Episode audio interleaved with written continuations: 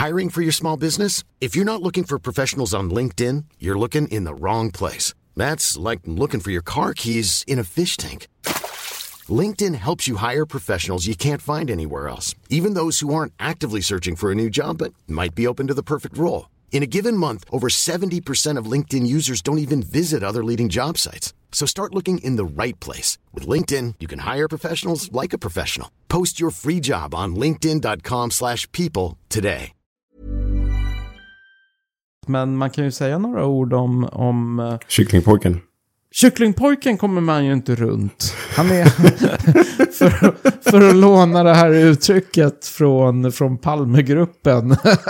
Ja, gör det. Ja, Kycklingpojken är ju något av uh, Formel 2-racingens Skandiamannen. Man kommer liksom inte runt honom utan han, han behöver diskuteras. Mm.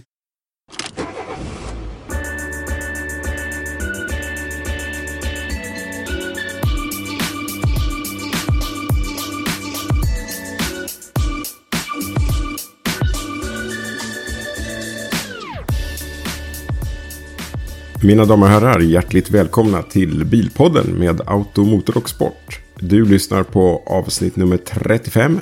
Mitt namn är Joakim Dyredand och inte vid min sida, men i andra änden på datorn hittar vi vem? Gergely Farkas. Ja! Ja! Härligt! Välkommen till säsongsavslutningen, Gergely. Tack så mycket. Ja, vi tänkte... Det känns jättebra att vara på andra sidan tråden. I och med att jag råkar veta att du har, bara har kalsonger på dig. Vårt försnack skulle inte komma med. Var det så? Ja. Förlåt. Eh, nej, men eh, nu när det är sagt, jag orkar inte klippa. Vi kör. Det får vara kvar. Men jag tror inte att jag är ensam i Sverige om att sitta Förlåt. i, eh, i underkläder. Det är sjukt varmt. Ja, det är det. Det är, det är, det är bara hälsosamt. Ja. Eh, det skulle ju bli svalt den här veckan. Eh, men det blev det inte riktigt. Där jag befinner mig, det var lite regnigt och svalt igår. Men det gick över ganska snabbt. Mm. Jag hörde om eh, ankommande regn så jag la mig igår söndag i 36 graders värme och slipade altangolvet och oljade in detsamma. Ah, coolt. Mm. Bra timing. Japp, varmt som sagt. Men vi ska inte prata om väder och värme och altan. Vi ska prata motorsport juli, tänkte jag. Yes, det är också hett. Det kan man milt uttryckt påstå. För eftersom det här då är säsongsavslutning för Bilpodden så lämnar vi, vad kan man säga, med varm hand över till motorsporten. Ja, Som får ta hand om eh, underhållningen istället. Ja alltså det, det, det är som alla racingkalendrar eh, är ju så uppdämda efter den här konstiga årsstarten. Mm. Så det, nu kommer allt på en och samma gång, känns det som. Ja, dammluckorna har öppnats. Ja, Eh, Men innan vi går in på Formel 1 och andra formelklasser och Indycar såklart. eh, Så ska jag för eh, våra kära lyssnare presentera veckans sponsor som är KCR. KCR.se kan du gå in på och kolla på motoroptimering i form av eh, en liten dieselbox som man installerar under eh, motorhuven. Och den, eh, ja, man beställer på kcr.se, får hem varan och till sin specifika bilmodell. Och så kopplar man in och får lite bättre dragvillighet och högre effekt och vridmoment. Bättre omkörningsprestanda och som en liten bonus eh, generellt sett så kan man säga att man har en 5% bränslebesparing. då borde man ju spara in kostnaden ganska snabbt. Ja, det borde man göra. Speciellt nu, Gergej. För nu är det banne mig 3900 kronor som priset är. För eh, en dieselbox. Så att eh, dieselboxarna har specialpris eh, ett tag här hos kcr.se. Du får gå in och kolla på kcr.se. Ja. Du var lite upptagen idag när vi skulle spela in. ja, jag höll på att spela in någonting annat. Jag höll på att spela in Indiepodden. Ja, Som nu är uppe i, jag tror det var avsnitt 27 av Indiepodden som vi spelade in idag. Och då hade vi, eller har vi med oss Marcus Eriksson mm. faktiskt. Och snackar upp eh, helgens race. Mm. Den kommande helgen då de kör eh, Grand Prix-slingan i Indianapolis. Mm. Som, eh, ja, vi pratade lite med Marcus om. Och vi kommer även förhoppningsvis få med ett snack med Linus Lundqvist i eh, avsnittet av Indiepodden som kommer släppas förhoppningsvis redan imorgon tisdag kväll. Sent imorgon tisdag kväll eller tidig onsdag morgon Mm. kommer nästa avsnitt av Indiepodden. Mm, det får man inte missa. Nej, Linus Lundqvist framgångar i helgen var episka, ta mig tusan. ja herregud alltså. Ståpäls. Mm. Det är, ja, grym debut i USA. Förklara lite kort vad det här är för klass han kör och, och vad det kan ge. Ja, det är, det är ju, han är ju en erfaren Formel 3-förare kan man säga. Som nu har tagit klivet över, till, över Atlanten och kör en Formel 3-klass i USA. En klass som heter Formula Regional. Och säsongsdebuten har ju som alla andra säsongsdebuter förskjutits och skedde nu i, i helgen. Uh, Linus kom till USA för någon vecka sedan efter att ha satt sig i karantän i Mexiko i två veckor för att få resa in i USA överhuvudtaget. Så att det har varit en, liksom en stökig försäsong för Linus kan man säga. Men eh, han verkar ha klarat transitionen över Atlanten med mm, galant. För eh, han dominerade hela tävlingshelgen. Vann båda tävlingarna som kördes. Hade snabbaste varv i båda tävlingarna som kördes. Och tog pole position inför båda de här loppen. Och det är ju, det är ju imponerande i sig. Det hade ju varit en imponerande racehelg. Eh, vart man än hade presterat på den nivån. Men det coola var ju här att det här var i ett helt nytt stall för honom, i ett helt nytt land, i ett helt nytt mästerskap. På en bana han aldrig varit på tidigare. Och dessutom med förmodligen tuffare motstånd än vad man tror. I och med att Indy Lights-säsongen är ju inställd i USA helt och hållet. Så det är ganska många Indy Lights-förare som har flytt just till den här motsvarande Formel 3-klassen. Så att han, eh, det är ju erfarna förare som kan den här banan, som tävlat länge i USA, som han dyker upp ur ingenstans och, och spöar. Det, är, ju- det är väldigt imponerande. Och jag, jag tänkte på det, alltså rent så mentalt kan det inte kännas så jättekul för några av de här andra som kanske har, har sett sig själva som, eh, som eh, eh, tillhöra toppen i det här mästerskapet som nu fick stryk av någon de kanske aldrig hört talas om. Mm. Ja, det är riktigt fränt. Och anledningen till att han kör den här klassen då är att det ger en ticket in till Indy Lights om man segrar då. Precis, det finns ett jättefint första pris. En, en direkt fullt betald styrning i Indy Lights, alltså klassen precis under Indycar. Så att det är otroligt åtråvärd första pris. Mm. Nej, hatten av, eller hjälmen av för Linus Lundqvist och eh, helgens prestationer. Jag satt och uppdaterade vilt på eh, en kvällstidnings eh, sportsidor här. I, efter att det var klart. Ja, Mm. Golf, trav, fotboll. Det väl tydligen någon stor match i England i fotboll. okej. Eh, något Manchester eh, United kanske. Jag kan inget om sånt. Nej, jag, jag vet GG, inte jag heller. Det, det, plötsligt börjar vi prata ett språk jag inte förstår. Ja, ja, nej men jag såg att det stod någonting om Manchester United där. Okej. Eh, Det stod i alla fall väldigt, väldigt ingenting om Linus där. Tyckte jag var tråkigt. Nähä, nähä. Idag, men det är möjligt att det är lite fördröjning på det där. För jag, jag har försökt komma i kontakt med honom idag och då har han varit väldigt uppbokad. Så att Mm. förhoppningsvis så kommer intresset, det mediaintresset, Ja, även från svenskt håll. Han har ju en eh, bra mediapartner också. Så att, eh, som är duktig, hans skribent. Ja, verkligen. Så att eh, det löser sig. Det tror jag. Mm. Eh, från den sidan Atlanten tycker jag vi hoppar tillbaks till eh, Formel 1. Ja, För nu är det bara mig dags om tre dagar och eh, 16 timmar lite drygt. mm. Har du också en sån här nedräkningsklocka som du har på väggen uppsatt nu inför? Inte än, men nu när du säger det, man borde ju ha det. För herregud vad den här säsongspremiären är efterlängtad. Mm. Det är helt bananas. Jag, hur, det, hur lägger du upp helgen? Ja, det blir ju, det blir ju tufft. Mm. Det blir ju tufft. och navigera mellan allt som händer i helgen. Men det blir ju fullt fokus på Indycar och Formel 1. Ja, för är det inte bara F1 så är det givetvis Indycar också. Och Ja. som sagt, dammluckorna har öppnats liksom.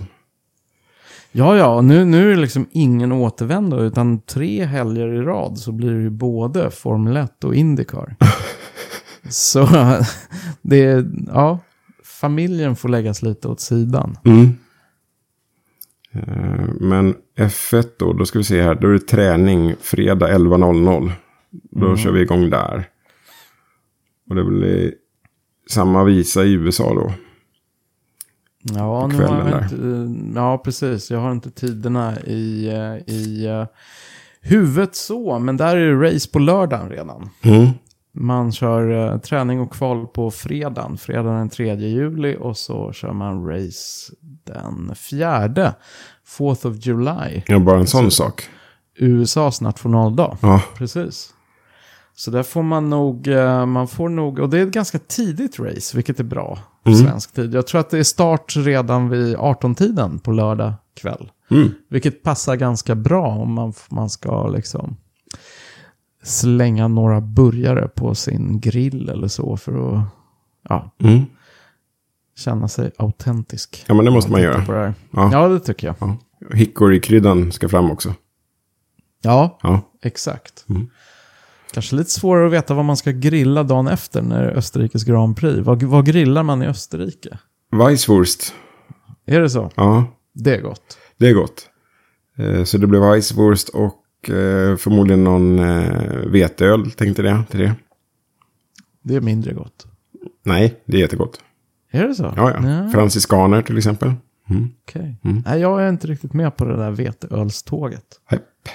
Ja, det var synd. Ja. Jag ska indoktrinera dig på det vid tillfälle. Ja, vi får ta det nästa gång. Mm. Men, men det blir en fullsmockad helg. Verkligen.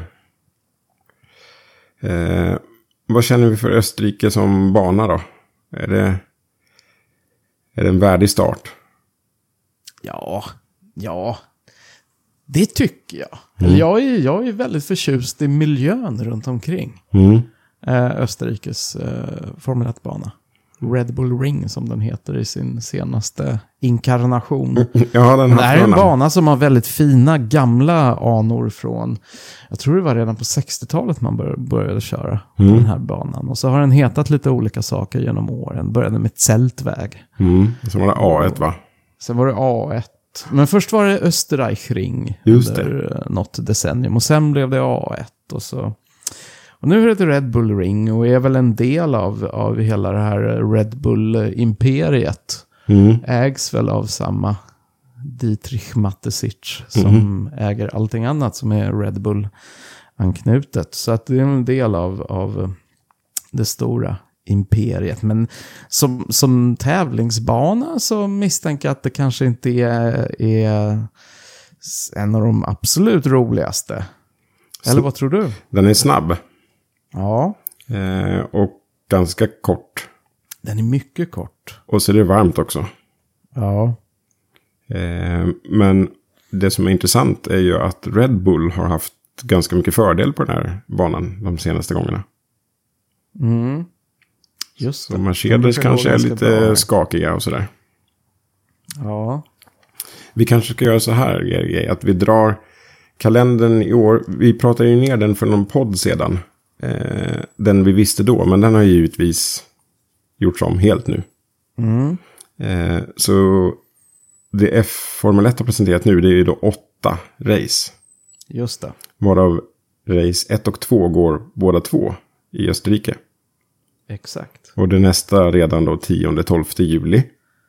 Ja, Sen hoppar vi över till eh, ditt favoritland och hemland. precis. Ungern. Då kör vi Ungerns Grand Prix Mm. helgen därpå. Det är nog ganska varmt i Ungern i juli också. Ja, det brukar det vara. Mm. Det brukar det vara. Kanske inte riktigt lika illa som det brukar vara på den här precis i början av augusti helgen. Men mitten av juli kan vara ganska varmt också. Mm. Där kör vi en gång då, som sagt 17-19 juli. Sen hoppar vi över till eh, övärlden England. Mm. 31 juli till 2 augusti är vi ju där på Silverstone för två race. Exakt, och då är det först Storbritanniens Grand Prix 31 till 2 augusti. Och så är det den här 70-års jubileums Grand Prix på Silverstone Stone helgen därefter. Yes, fränt. Innan man sen går i mål med, nej det gör man inte. Innan man sen fortsätter med den europeiska säsongen i Spanien. Yes. Den, 14 till 16 augusti. mm. I slutet av augusti är vi vidare i Belgien. Mm. 28-30 på härliga, underbara spa. Just det. Och det här är väl, om jag inte minns eh, helt fel, så är det här väl den ursprungliga helgen som eh, Belgiens Grand Prix planerades för. Är det inte så? Eh, ja, i vilken kalender höll jag på att säga. ja, den, den ursprungligen som klubbades för ja, snart Ja. ett år sedan. Den som var med i F1-magasinet från Ja, Automotorsport. just det. Mm. Just det. Eh, ja, men det stämmer. Och sen är vi då traditionsenligt september Italien, fjärde till sjätte. Exakt. Och det är väl de här åtta racen som är bekräftade hittills. Det är de här som vi kan utgå ifrån kommer bli av och kommer att bli av på de här datumen. Ja, exakt. Hoppas vi. Eh, vi får ju se lite hur det artar sig här i Österrike. Om allting funkar som de har tänkt sig med säkerhet för förare och personal och allting. Ja, vi får ju komma ihåg att eh, det, det här kan ju ändå ändras om någonting skulle inträffa. Länder kan ju lägga om sina strategier med ganska kort varsel, men eh, det känns ändå som att de här varma månaderna har bidragit till lite mindre eh, covid-19-hysteri. Så förhoppningsvis så är det den här kalendern som gäller. Mm. Vad som händer därefter är ju, är ju också väldigt intressant. Men det, jag vet inte om vi ska spekulera i det, för där har vi egentligen ingen aning. Det är ju inget som är bekräftat. Nej, det var ju några race tänkta utanför Europa. Bland annat Kina och så. Men som det ser ut nu, nej, ingen idé att spekulera faktiskt. Nej, jag tror inte det heller. Och nu är man ju, jag menar om de här åtta racen blir av, då har man ju nått den gränsen man behöver nå för att kunna kora världsmästare. För det är ju enligt, eh, enligt regelverket så är det åtta race som behöver köras för att man ska kunna utse en världsmästare. Mhm, Mm. Så eh, här, det, här ligger man ju på smärtgränsen. Liksom. Mm, verkligen. Så det här får man, får man se till och... Sen kan man ju misstänka att skulle det vara så att det kniper om man är tvungen att ställa in något av de här racen så kan man säkert slänga in något så här extra lopp på Silverstone på slutet eller något sånt. Mm. Bara för att nå de här åtta eh, stipulerade loppen som man måste Mm. ha kört. Men eh, nu hoppas vi på att det här blir av. Sen har det även pratats om andra banor som har kunnat tänka sig att ta emot F1. Som Mugello i Italien och sånt där. Just det. Eh, och den diskussionen är väl fortfarande inte helt avfärdad. Eh, jag såg ju en film när de var och körde lite F1 på Mugello där.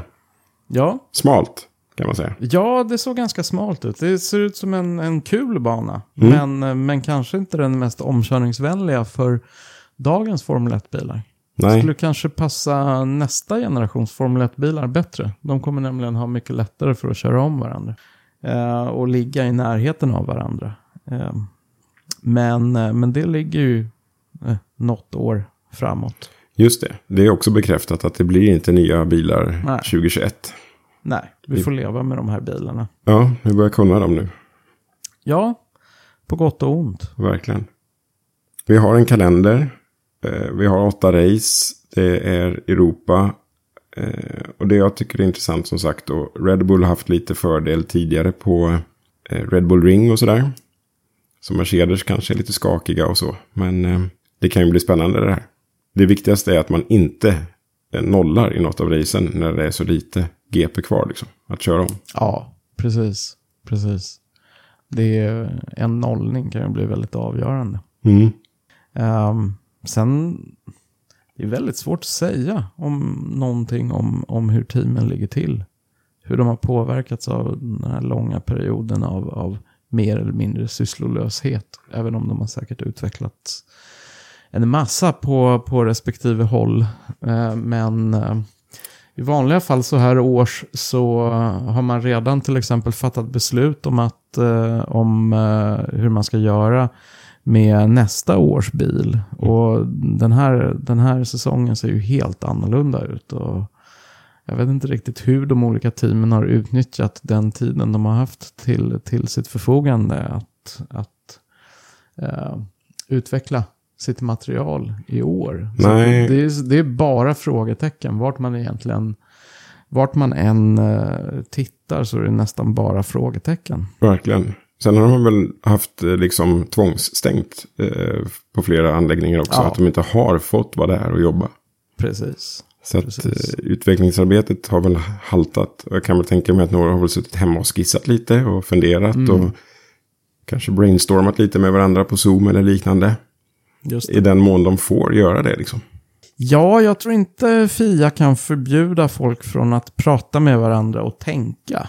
Det tror jag inte. Men, men även om de kanske bra gärna skulle vilja. Ja, Däremot så, så tror jag inte man har kunnat köra sina vindtunnlar dygnet runt till exempel. nej, Det tror jag. precis. Så är Utan det. där är ju alla gängse begränsningar som, som har var, varit i farten. Sen, alltså det är mycket som är spännande inför den här säsongen som eh, vi vet fortfarande inte någonting om eh, vart eh, Sebastian Vettel tar vägen Nej, exakt. efter årets säsong. Och det, det blir en väldigt spännande att se eh, den här säsongspremiären från hans perspektiv. Han som har så oerhört mycket kvar att bevisa skulle jag tro. Mm. Eh, avpoliterad av Ferrari som han är. Ja, vi nämnde väl det i förra podden. Att man kör aldrig så bra som när man är lite arg. Och det kanske han är på något sätt. Ja, Ja. ja, ja eller hur? Och någon som har kört oerhört bra i den virtuella världen är ju George Russell. Ja. Williams. Mm. Skulle jag, kan jag tycka blir jätteroligt att se hur, hur han kommer hantera den här speciella säsongen när den väl kommer igång. Mm. Eh, Jag vet inte. Inte för att jag tror att i fjol var liksom eh, den blodade tanden eller, eller talangen som saknades hos George Russell. Utan han körde en dålig bil, vilket han kommer fortsätta göra i år hos Williams. Men ja, Mm. möjligt att han liksom höjer sig ett snäpp i, i kraft av alla de här fina framgångarna han har tagit i den virtuella simulator-racingvärlden. Mm. Jo, ja, men det, sånt ger ju lite självförtroende-boost, helt klart. Yes. Millions of people have lost weight with personalized plans from Noom, like Evan, who can't stand salads and still lost 50 pounds. Salads, generally, for most people, are the easy button, right? For me, that wasn't an option. I never really was a salad guy. That's just not who I am. But Noom worked for me. Get your personalized plan today at Noom.com. Real Noom user compensated to provide their story. In four weeks, the typical Noom user can expect to lose one to two pounds per week. Individual results may vary. Since 2013, Bombas has donated over 100 million socks, underwear, and t shirts to those facing homelessness. If we counted those on air, this ad would last over 1,157 days. But if we counted the time it takes to make a donation possible, it would take just a few clicks. Because every time you make a purchase, Bombas donates an item to someone who needs it. Go to bombas.com slash ACAST and use code ACAST for 20% off your first purchase. That's bombas.com slash ACAST, code ACAST. Formel 1 som organisation, eh, de har ju inte legat på latsidan. Eh, utan har en ny hashtag här. We race as one. Mm. Och nya färger och allting. Pride-färger faktiskt. Är det så? Ja, det är det väl. Det är regnbågsfärg i alla fall. Ja. Mm. Fast det, Det har väl lite mer med, ja vad ska vi säga, Black Lives Matter eller hela rasismgrejen och allting. Det har blivit väldigt politiskt laddat på något vis. Ja.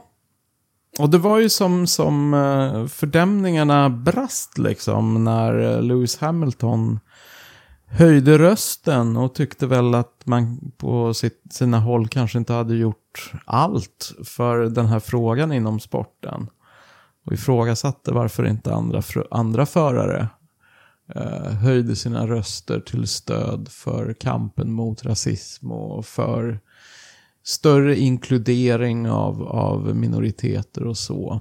Så där, där satte han. Och han är ju så otroligt högt profilerad, Lewis Hamilton, jämfört med mm, många andra förare. Han når ju så långt bortom Formel 1-kretsarna. Så jag tror att F1-organisationen som sådan har ju rätt svårt att eh, förbise Eh, eller inte lyssna till en sån röst som Lewis Hamiltons röst är. Han är ju så oerhört betydelsefull full för sporten. Och för att inte tala om att hans team med Mercedes är en sån ja, men stort företag med en sån stor global närvaro där man verkligen avkrävs ställningstagande och, och strategi i, i de här frågorna. Man kan inte liksom bara skita i dem. Mm. Jag tror man måste liksom hantera dem. Och det har eh, Mercedes gjort med ett nytt livery på bilen. Ja, de har åtminstone försökt. Ja, Sen om det är där förändring börjar eller ej, det, det vet jag inte. nej. Men, men det är i alla fall en ny livery. Så att vi, vi fortsätter prata om frågan. Och det, det kanske är den stora be, behållningen eller effekten av en sån förändring. Att man, man låter inte frågan vila utan vi är tvungna att prata om den. Mm. Så nu är det inte Mercedes silverpilar längre, utan nu är det, nu är det svarta pilar. Exakt. Mm. Och det tycker jag är rent estetiskt är skittrist. Ja, ja, jag, jag, jag avskyr mörka Formel 1-bilar. ja. Jag har ju svårt generellt för svart lack på bilar och eh, ja, även Formel 1-bilar. Ja, det är, och det är dålig tv. Ja, det försvinner i rutan liksom. Ja, de gör det. Kolla på Renault. Exakt. Det finns fler som har skaffat ny livery också. Williams. Williams, Mm. precis.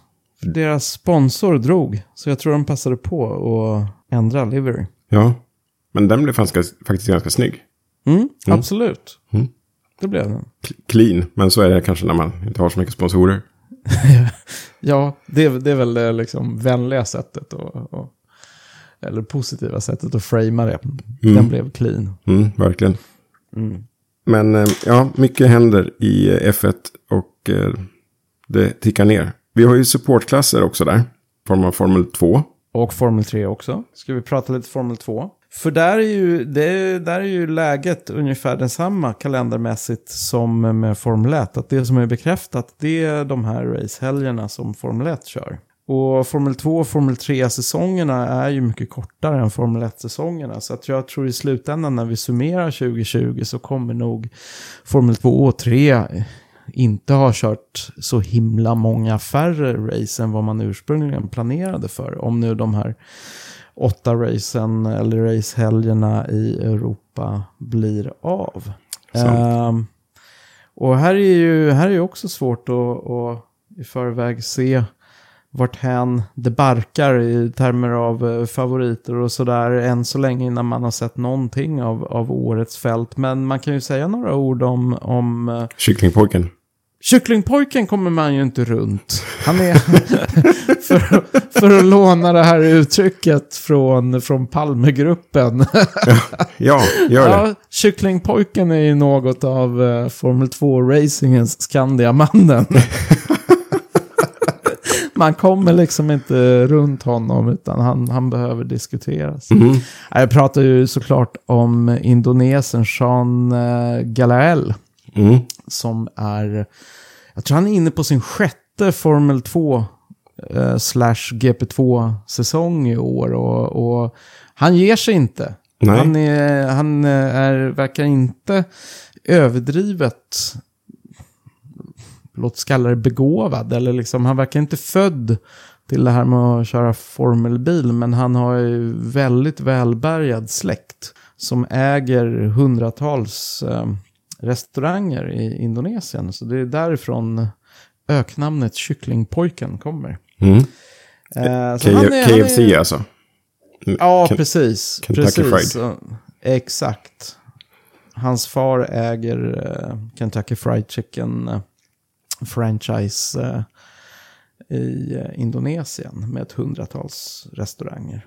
Wow. Eh, ja, ja, det är stort. Det, är Mm. inga, det är inga små pengar. Det är ingen liksom, enkel korvmoj på hörnet. Utan det är en stor industri. Mm. Kyckling är tydligen väldigt populärt i Indonesien har jag förstått. Ja, Det är, ni ser, man lär sig massor av att följa racing. För då blir man intresserad av så här, men den här killen från Indonesien, varför, varför kör han Formel 2 egentligen? Och så börjar man nysta i det och så, och så slutar det hela med att man har lärt sig jättemycket om varför man äter så mycket kyckling i Indonesien. Hur som rätt, helst. rätt oväntat ändå. Ja, det är ganska oväntat. Ja. Det är ganska oväntat. Men, eh, men han är med, Mm, såklart. såklart. Mm. Han, eh, han ger sig inte. Och ja, Mm. ett par intressanta eh, nykomlingar. Ja. Eh, Ett par eh, oväntade nykomlingar och ett par gamla välbekanta namn. Mick Schumacher fortsätter såklart. ja. Mikael Schumachers son fortsätter i Prema, Prema Racing. Han är ju son till en av de absolut främsta Mm. Formel 1-föraren som någonsin har funnits. Men eh, vi har, om man tittar från, från eh, precis andra hållet, så har vi en annan son till som också ska köra Formel 2. Nämligen israelen Roy Nissani. Mm. Och Roy Nissani, inget ont om honom, för han har faktiskt gjort en del, en del fina resultat i lägre klasser. Däremot hans far eh, har eh, försökt kvala till, eh, om jag minns rätt, ett Formel 1-lopp i historien. Mm. Um, Ungerns Grand Prix någon gång på 90-talet tror jag Mm. inte minns rätt. Men, eh, men eh, fadern där, han var ju inte mycket till Formel 1-förare. Han... eh, Jag tror han låg så här 15-20 sekunder efter, efter täten Mm. i bilen som han körde. Så eh, han har, han har inte mycket att brås på rent genetiskt, Roy Nissani. Fadern var definitivt inte skapt för det här med Formel 1. Den där 107%-regeln hjälpte inte. Nej, det var ju snarare kanske så här 117 eller 127 procent som, som han låg efter. Och han, han måste vara en av de få, eh, få Formel 1-förarna i världshistorien som körde ut, körde några varv och sen per radio kontaktade teamet för att klaga på för mycket grepp. Han tyckte det gick för fort i kurvorna. Så han ville ha mindre grepp så att det inte skulle gå så läskigt fort. Mm. Mm. Ja, då kan det vara lite Eh. svårt att ta sig fram i.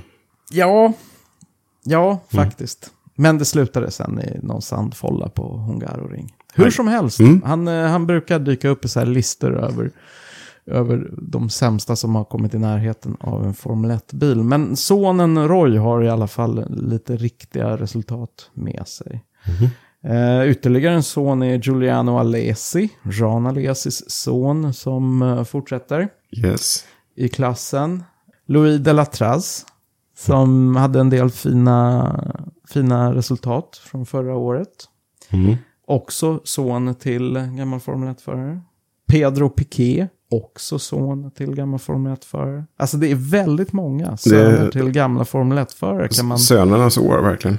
Det är sönernas år, absolut. Absolut. Och för Mick Schumacher så är det väl eh, hittills har det varit så att det är andra året i en klass som det går bra. Ja, så är det nog. Mm. Så är det nog. Så att det, nu kan han väl den här klassen och förutsättningarna. Och Formel 2 generellt är ju en sån klass som ofta kräver två, kanske till och med tre säsonger innan man framförallt behärskar däcken. Som är rätt speciella i den här klassen. Så att det, är, det är mycket möjligt att det är år det händer för, för Schumacher-sonen faktiskt. Han börjar bli kusligt lik sin far. Ja, utseendemässigt så är de väldigt lika, absolut. Eh, Jag såg någon bild nu han, när han gick omkring. Han har ju som sagt en Ferrari-sponsrad overall. Eh, Ja. När han, han körde ju pappas bil där förra året på Ja. uppvisning. Men han är verkligen Michael upp i dagen liksom. Just det. Ja, det ska bli spännande. Mycket.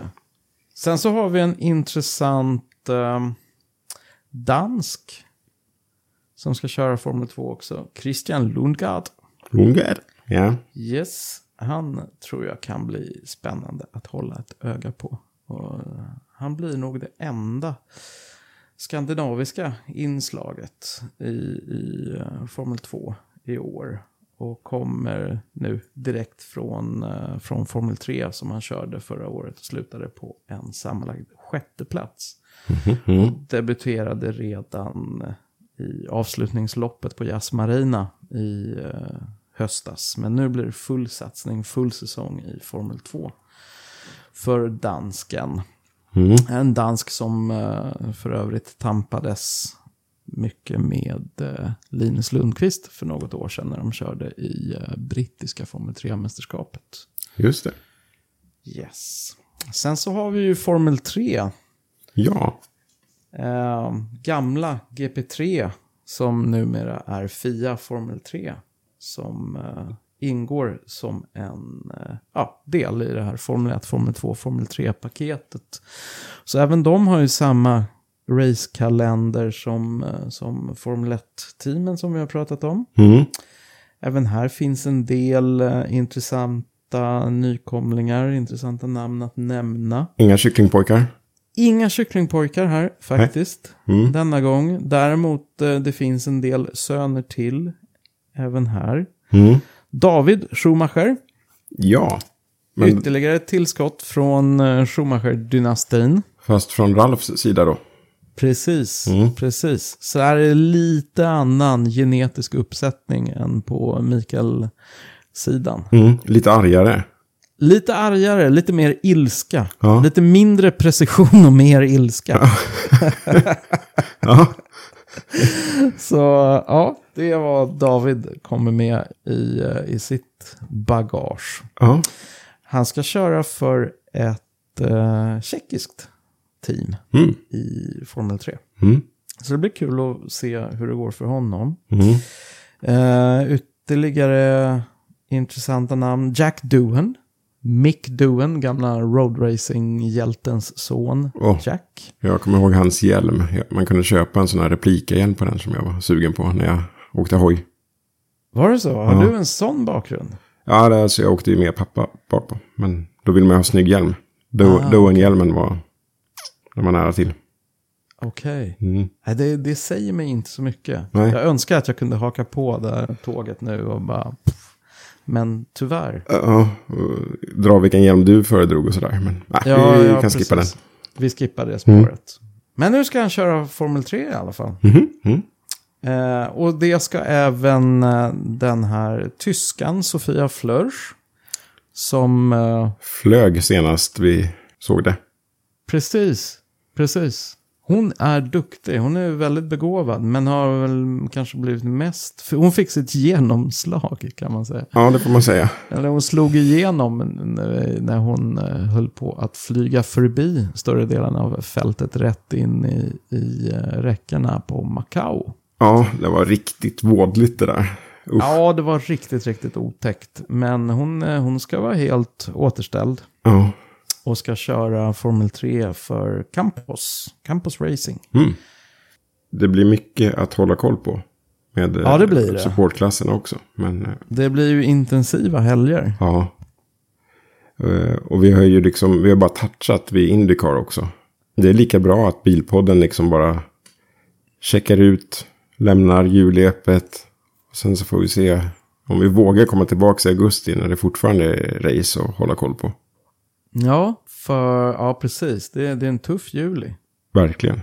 En sak till som, som jag tror kan vara kul att nämna för den som inte får nog av racing, av, av den här racingen vi har pratat om hittills, det är att sista juli, 31 juli, så startar en uh, racehelg då italienska Formel 4 säsongsdebuterar.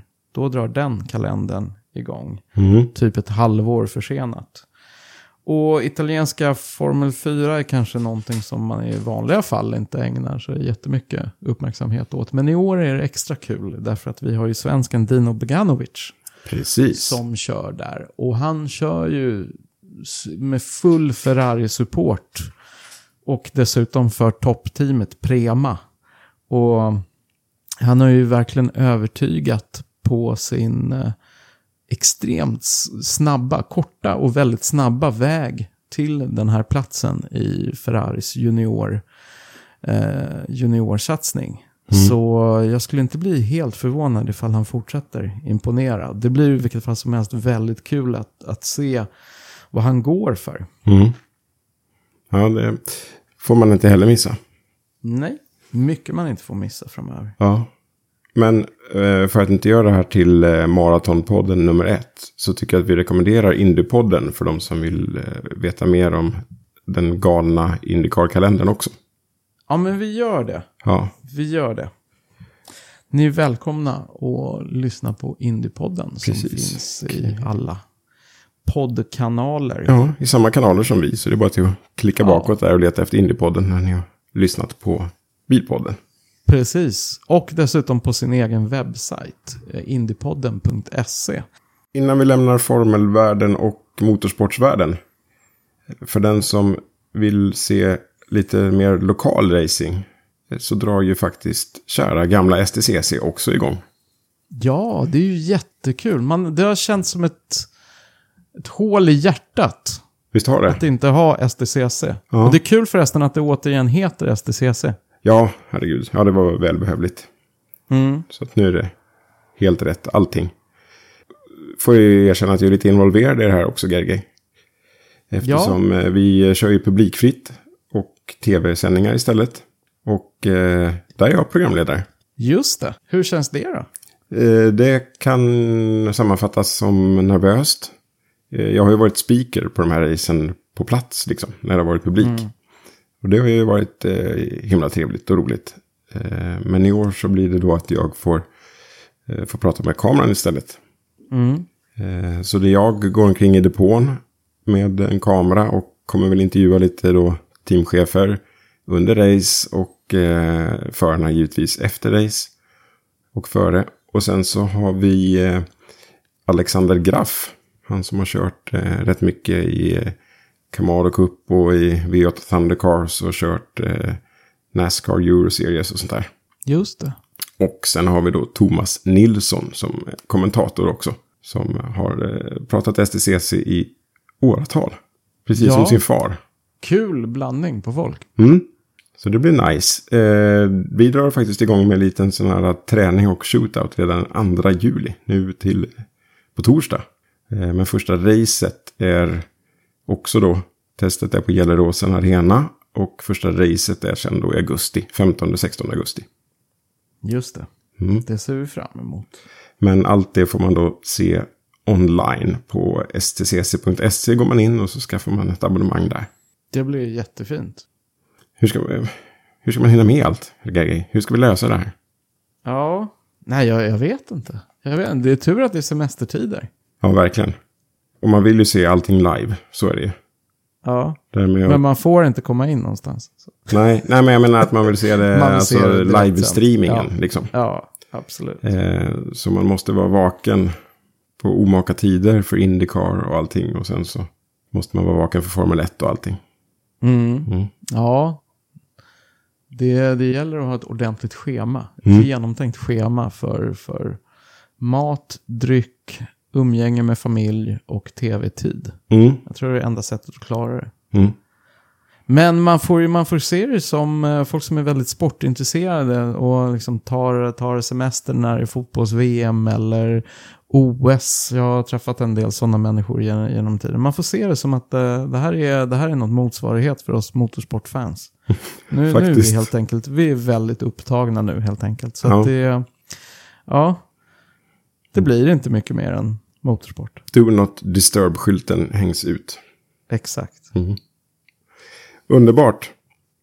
Eh, men med de orden så eh, laddar vi upp för eh, extremt mycket motorsport och tar säsongsavslutning på Bilpodden. Yes, tack, Mm. för, tack för den här gången. Tack själv Gergej och vi hörs till hösten igen. Det gör vi. Ha det Hej då! gott. Tja! Hi, I'm Daniel, founder of Pretty Litter. Cats and cat owners deserve better than any old fashioned litter. That's why I teamed up with scientists and veterinarians to create Pretty Litter. Its innovative crystal formula has superior odor control and weighs up to 80% less than clay litter. Pretty Litter even monitors health by changing colors to help detect early signs of potential illness. It's the world's smartest kitty litter. Go to prettylitter.com and use code ACAST for 20% off your first order and a free cat toy. Terms and conditions apply. See site for details.